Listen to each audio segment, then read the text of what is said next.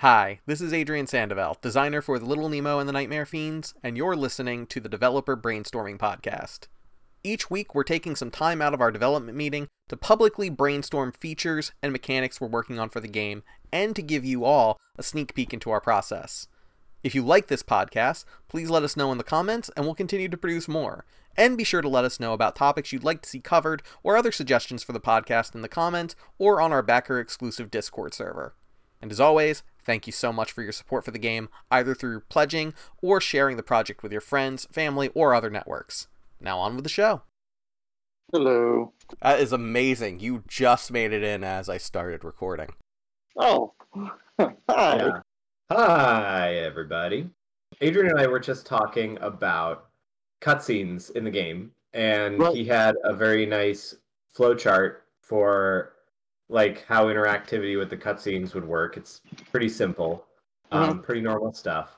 But uh, where we were playing around with it was um, we were trying to think about. I, I was saying that we should think about how to art direct these as well Right. because I think what I what I I use the term um anime tropes.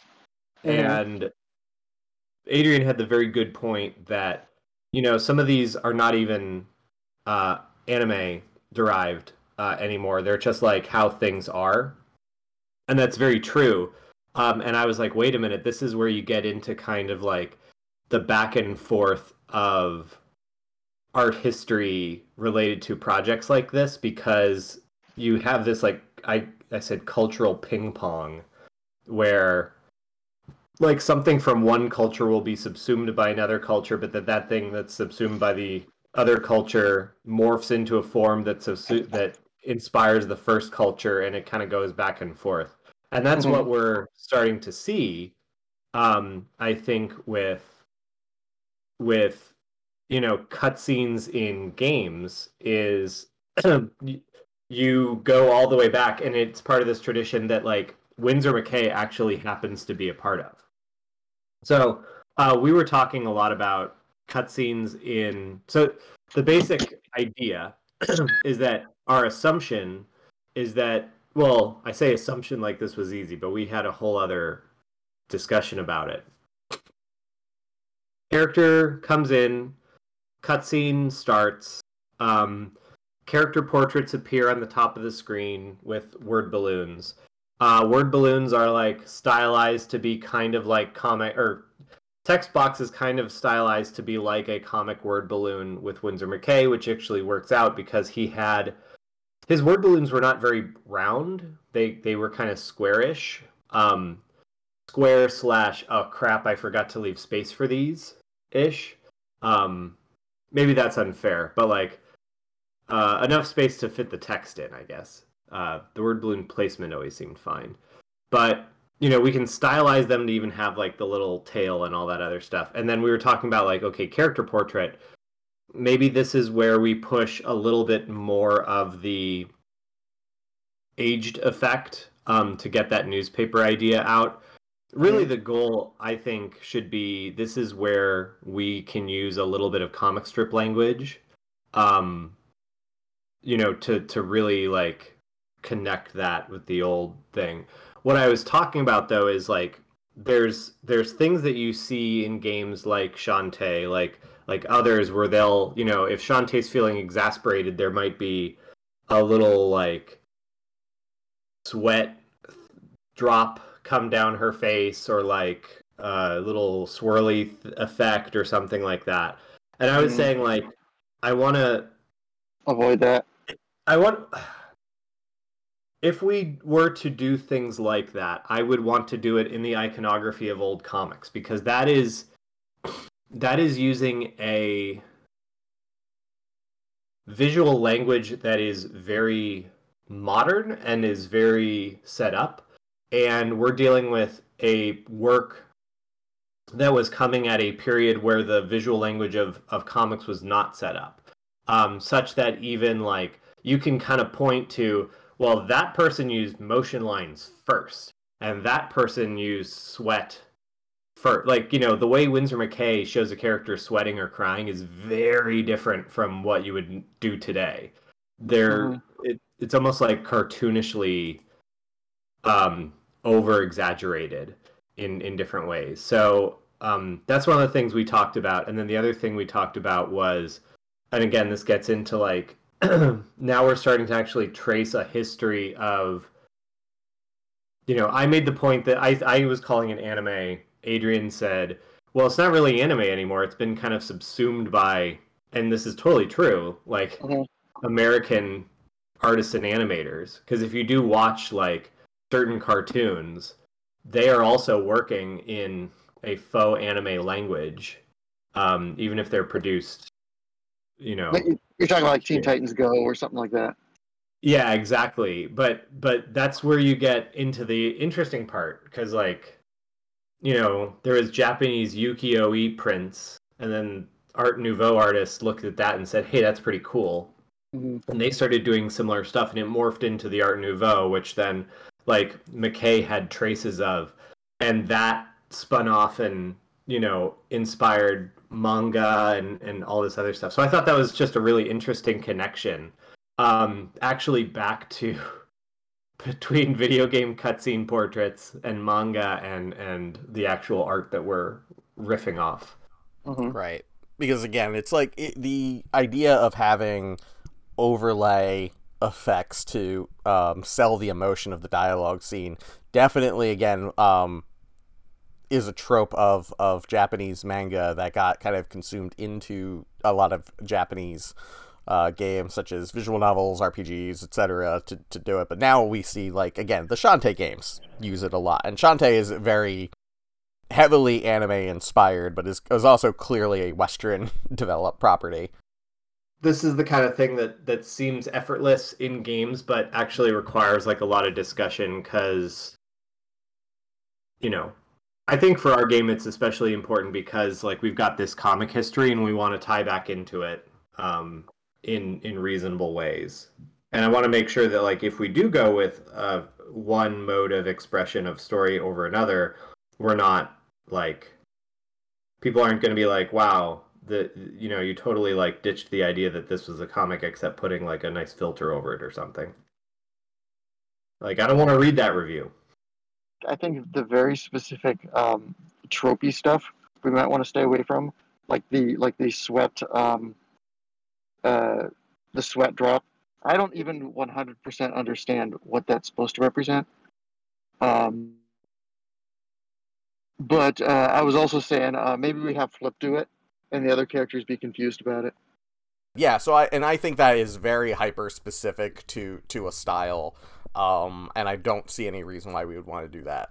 Uh, some things such as the character portrait changing color, like um, again, like like turning out like a red to to indicate anger, or um, or kind of like a darker color to indicate like feeling sad or down.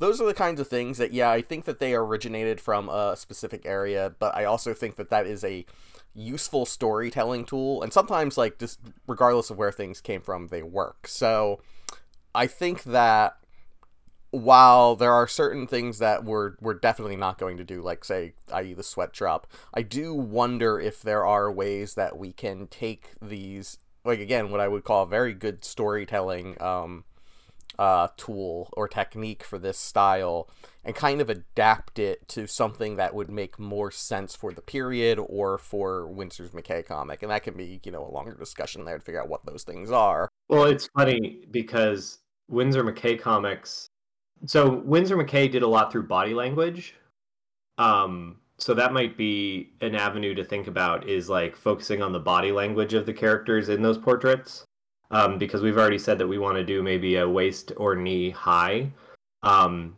because like if nemo the one time nemo got really like i mean that's not to say the only time but um, i think i just kind of like zone out of the certain eras of the comic because they're not as good um, looking at you, uh, Hearst paper.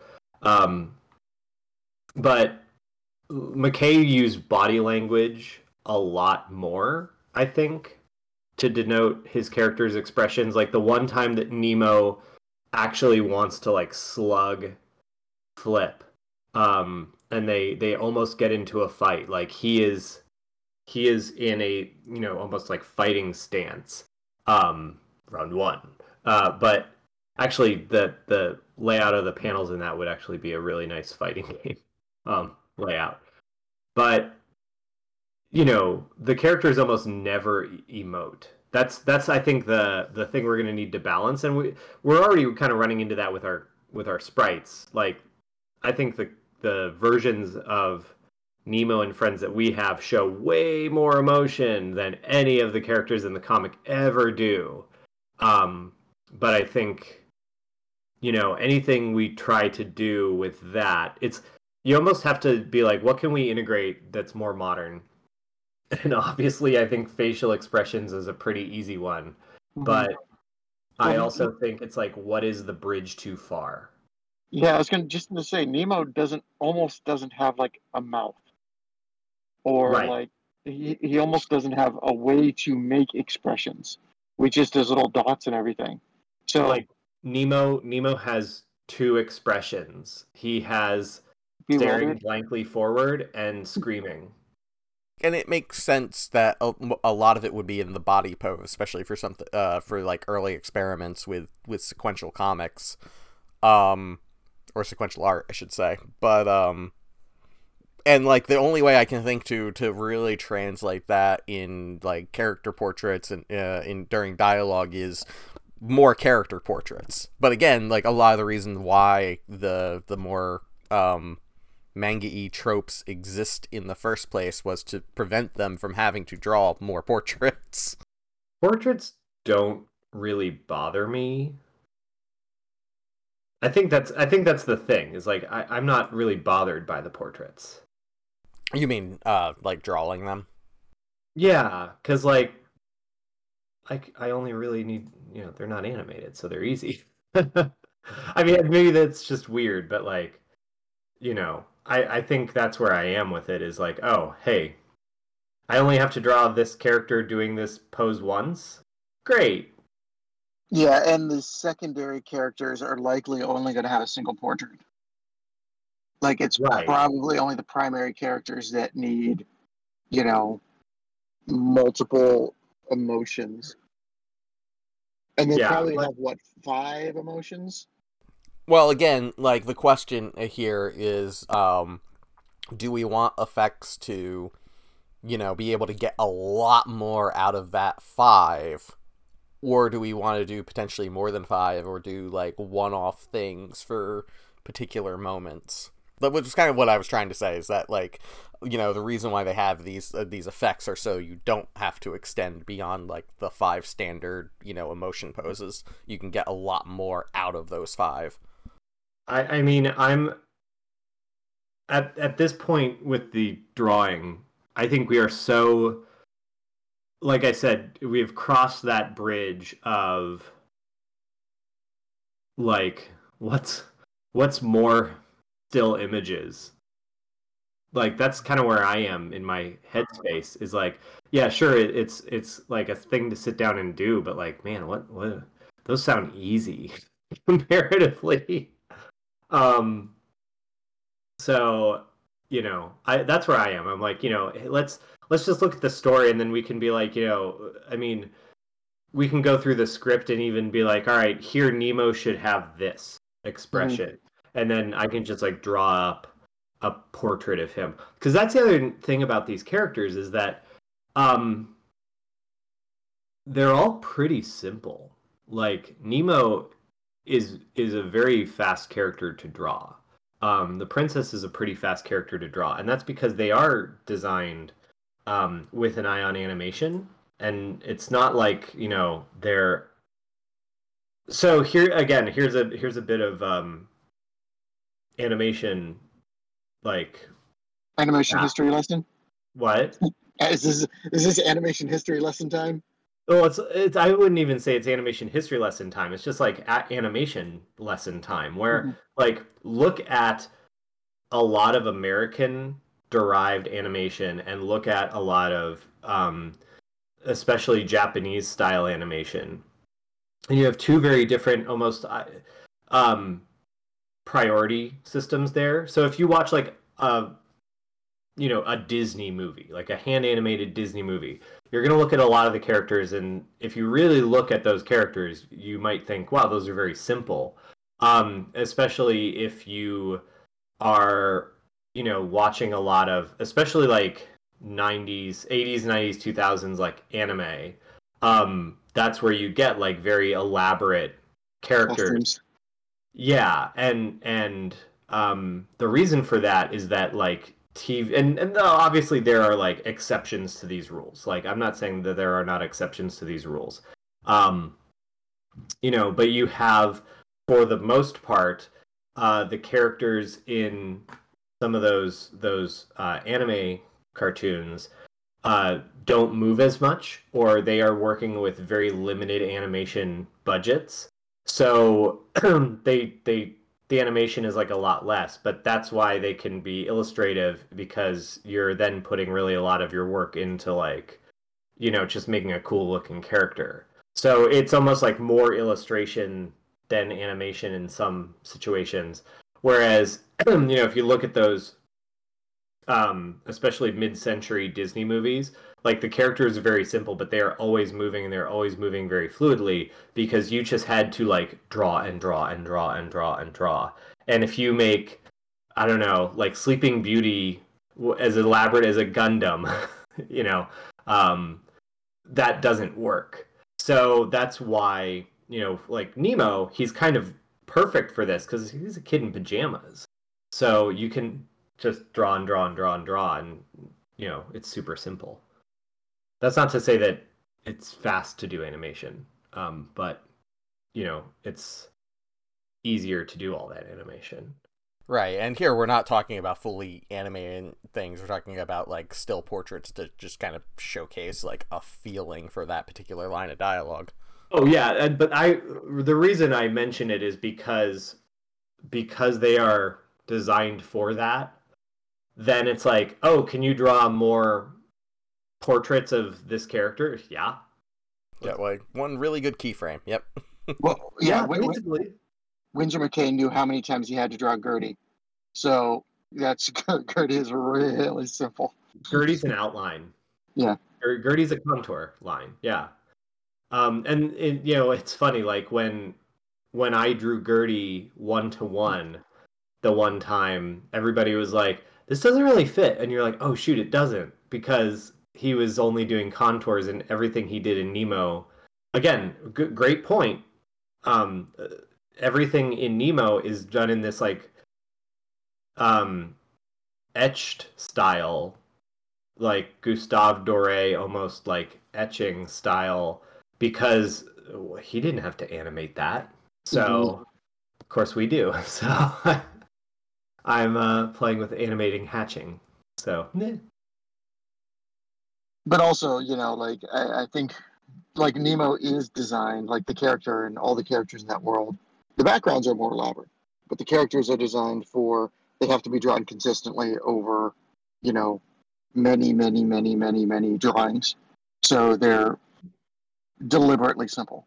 Is kind of well, and that also that also makes a ton of sense in terms of practicality and time management if you look at the fact that he is not just drawing a Nemo a week. He's drawing daily rarebit fiends and political cartoons and however many other strips he's doing at the time, Pilgrim's Progress and all these other one-offs, right? So like and you know at times like working on animated films for his vaudeville act. So like the man was a like infamous workaholic.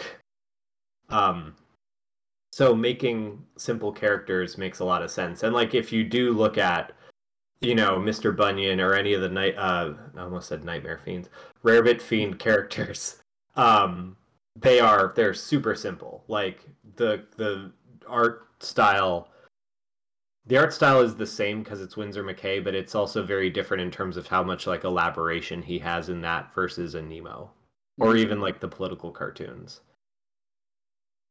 So I'm just thinking of this from like a technical point of view too, like what needs to happen to like show overlays and effects, and uh, how expressive like a scripting language needs to be able to combine those things. I'd prefer if we don't do them though, but that's just me.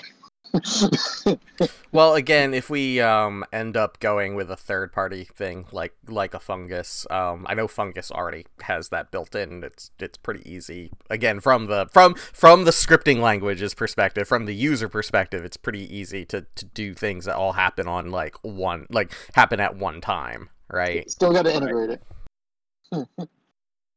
Still got to integrate it. But Yeah, I mean, my my thought is that if we, I can you know, when we really get into more full production on this, Mhm. and and if we're at that stage and like, and it's the next thing on the checklist, I can do that. Uh, but I can like do kind of a survey of a bunch of the old comics and see what they do. My, um, you know, my sense is that he mainly used body language and then like expressions at certain times. Um, even like Flip, Flip like does not emote. he's got his hands in his pockets 100% of the time, doesn't he? Uh, almost 100% of the time, yeah. Like hands in pockets. Even when he's like super like ticked off at something, he just has like the poker face, like the flip poker face. Um, so yeah, I think that's I can take a look though because there are times where like you know they are sweating, but they the the sweat that he draws does not translate into like anime It's a little, sweat. it's like it's like the little dots all over the place, isn't it? Like above their head or something. I'm trying to Mm. picture what it looked like, and it Oh, Winsor McCay. Yeah, Winsor McCay, and it didn't really come across as sweating even. Uh, no, I, I think uh, my memory of it is that it actually just looked like you just dumped a bucket of water on Yeah. their head, but, but the water formed into like cartoonish, cartoonishly large sweat beads, like Okay. teardroppy sweat beads. Yeah. And like in a, and also usually when that was happening if it was indicated that it was you know sweat as opposed to being dunked in water or whatever there would be an accompanying you know motion quote unquote with it where the character looks like they're do you know lifting something heavy or you know doing something to indicate you know why they would be so soaked. Right. Yeah, we we we, we got to be careful to make sure that it reads appropriately, like to a modern audience, though. Too. Yeah. Well, That's- and and the other that's thing, right? This is like the balance we have to do. We have to take like iconography that people are not um familiar with from a bygone era from when they didn't even have the iconography of the medium worked out um and then adapted to this era where we have this very like clear visual language that is used by a lot of things, but which would like probably totally undermine the sense of like what's going on. Yeah, because here like anytime anytime like the princess is sad, Mhm, she puts her head in her hands mhm. and just like begins weeping. Um and like that is again it's like body language Mhm. version. I want to just have Flip break all these, though. I want to have Flip use emojis. Right. Like I, I flip is our way to be anachronistic.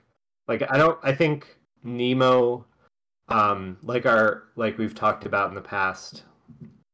The primary Um, characters are stu- or Nemo and Princess and Peony are of their time. No, I think I think uh she said like Nemo is of his time. Uh-huh. Everybody else is is aware of like it is not previous era anymore. and then you know Flip is kind of our our source of like anachronism. Yeah, but I He's think our the, chaos. Yeah, I think the first uh, step is to probably get some drafts of um, uh, kind of uh, uh, cutscene moments and start seeing what we need for this to get it to read. Well, that was that was the nice thing about the mosquito farm too. Is I think it's like this microcosm of everything. Mm-hmm. Yeah, The- I'm going through a bunch of these Nemos, and it really is all body language. Could we now? How close are our Nemo illustrations to what is in the comic? Because I mean, I hate to say, but can we just, uh, Take the Kinda- comic. yeah, just kind of cut out Nemo? Not you can tell. Okay. And, Well, and even beyond that, like I would say, and, and and I'm sure Chris can add more to this than I can, but I was gonna say that like Nemo definitely like the the style, uh, Winsor McCay's style definitely does evolve over the com over the periods of the comic, especially from those like early first year comics. Right, like Nemo. I think he's. I think McCay becomes um better at expression throughout. Uh, early on, he's kind of stilted. Like he just only really works in extremes where it's like Nemo is enjoying himself. Oh, now he's screaming in abject terror. Um, whereas I think like that's not to say Nemo is more nuanced. He still only has a few, but his like way of showing emotion with his body is very different. I think the other th- reason that we don't want to just cut out is that we've taken great pains to make Flip not affect like maintain Yeah. the coloring but not make him um as much of like a racial caricature but you know like if we were pulling from mccay that's kind of all gone That's true. Oh, and then And You know, peony P- doesn't Peony- exist in the peony doesn't exist. Oh right. yeah, there's there's Candy stuff. Plus, You the know, I- princess is very. Our princess is very different and like kind of on purpose. I, you Not know, I like definitely. I keep forgetting that Peony doesn't exist. Like to be fair, Yeah, no, I mean that that is um that is kind of funny. Like I think it would be really. I remember as a kid, like there might be a, a adaptation of something I liked, and then thinking like, "Oh man, this is really cool." Except I wish it had this. Like Mhm. you know, the Ninja Turtles movie. It's like, man, this is really cool, but I wish it had the Technodrome. Now, now obviously that I know more about the Ninja Turtles, I appreciate the movie for what it was because it's the original comic blended with the mood of the cartoon. But um you know, I as a kid I was like, man, I wish there would be a movie where there was Krang. Um so I hopefully we do that for a kid where we say like, "Oh man, I like this version, but I wish it had Peony." That would be great. You've been listening to the Little Nemo and the Nightmare Fiends brainstorming podcast. If there's a part of the game or game development that you've always been curious about and want to hear us talk about on the show, please let us know. You can either leave a comment on the Kickstarter page or tell us on the backer exclusive Discord server. And of course, if you like this podcast, let us know that too. We enjoy recording these each week and we want to know that you're enjoying it as well. That's all for now. We'll see you next time.